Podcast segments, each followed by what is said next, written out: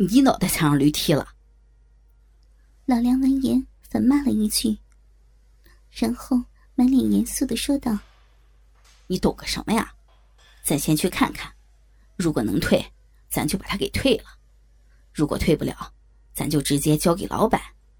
这样一来，咱也算是自首了。”公刘二人闻言，连忙点头称是，紧接着便壮着胆子，跟着老梁向不远处的水泥库房走去。不知道为什么，虽然现在那个东西已经成为了祸水，但是三个大老爷们儿一想到马上就能见到那东西，心里还是一阵激动。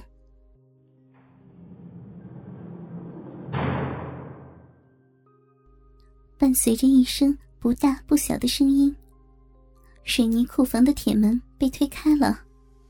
小声点你个棒槌！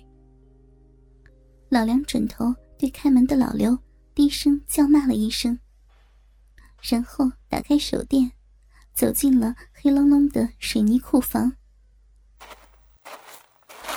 库房内黑的伸手不见五指，老梁的手电光所扫之处，皆是一袋袋堆积如山的水泥。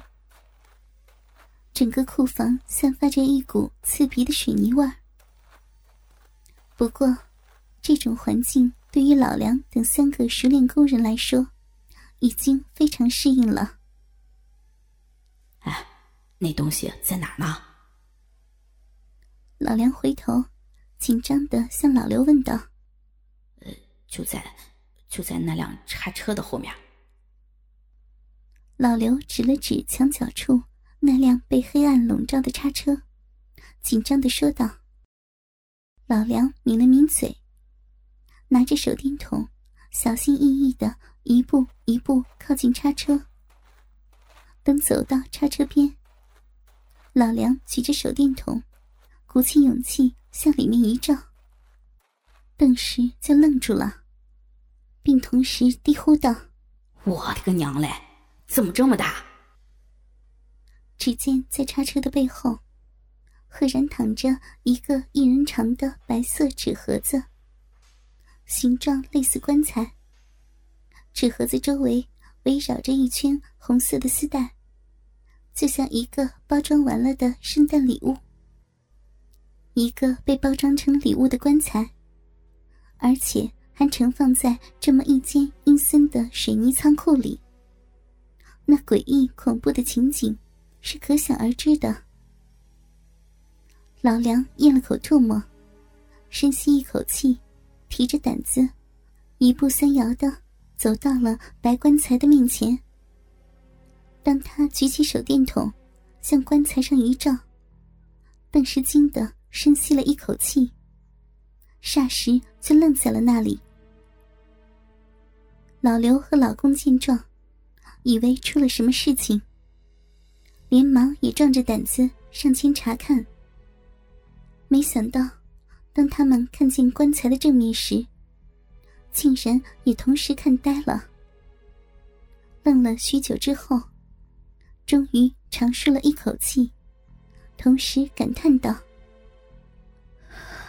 真亮啊！”顺着他们的目光可以发现，其实白棺材的上板。并不是白色的，而是透明的，类似透明胶带一般。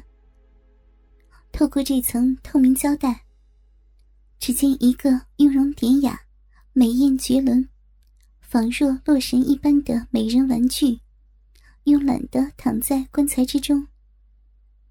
卷曲的乌发自然的搭在纤细的肩膀上，凤目轻闭。遮住了如雾般朦胧的双眸，美艳的俏脸，再加上吹弹得破、雪白稚嫩的皮肤，如此绝色美人，是在他们三人梦中都不曾出现过的。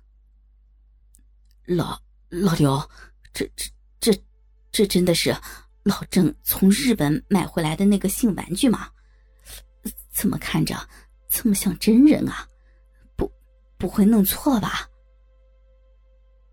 老梁再次咽了一下口水，激动的说道：“那个应该没错，就是这个大箱子，今儿早上邮局寄过来的。我怕被人发现，就先藏到了工地大门旁的草丛里边。后来出事了，我就直接拿到这里来了。哎，你看，这里还有说明书呢。”老刘说着说着。发现了挂在棺材边的一个小本本，他将它拿起翻开，一字一句的念道：“爱娃三号，姓爱娃娃，编号 A 幺四五八，人妻肉肉。”老梁，这个日本汉字念什么呀？老梁闻言，扭头对着手电筒一看。也觉得陌生，于是琢磨了半天，嘟囔道：“看上去像个‘变’字儿，好像应该念‘肉变气’。”老公在旁边一次一次的念叨，然后一摸脑袋，瞅着老梁纳闷道：“那个‘肉变气’。”什么意思啊？你问我，我问谁去？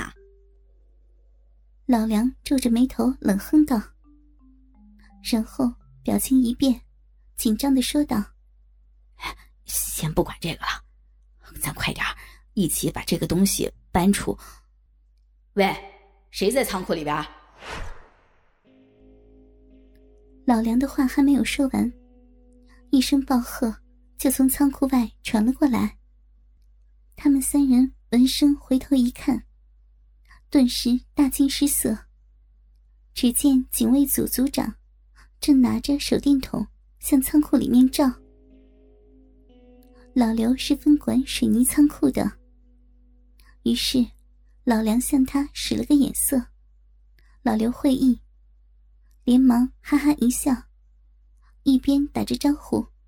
一边走出仓库，而老梁和老公则隐藏进仓库角落的黑暗中。是老刘啊，三更半夜的不睡觉，你跑水泥仓库来干什么呀？啊，没啥，这不是咱工地最近不太平吗？而且这水泥仓库归我管，那个万一要是丢了一两袋，不是还得我来赔吗？所以。我过来看看。哦，这样啊，不用了，不用了，老刘，你回去睡吧，这有我呢，你放心吧。好好好，那谢谢你了啊，我这就回去睡了，你也早点歇着吧。门外的对话声逐渐消失了。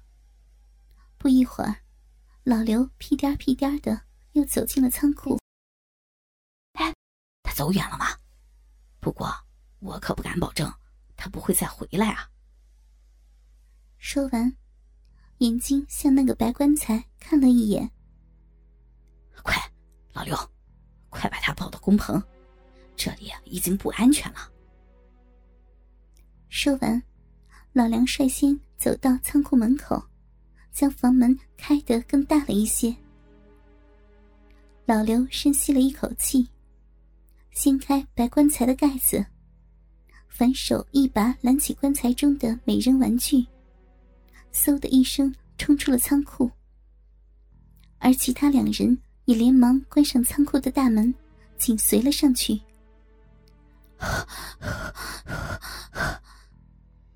寂静的工棚里，除了老刘深沉的呼吸声，再也没有其他的声音。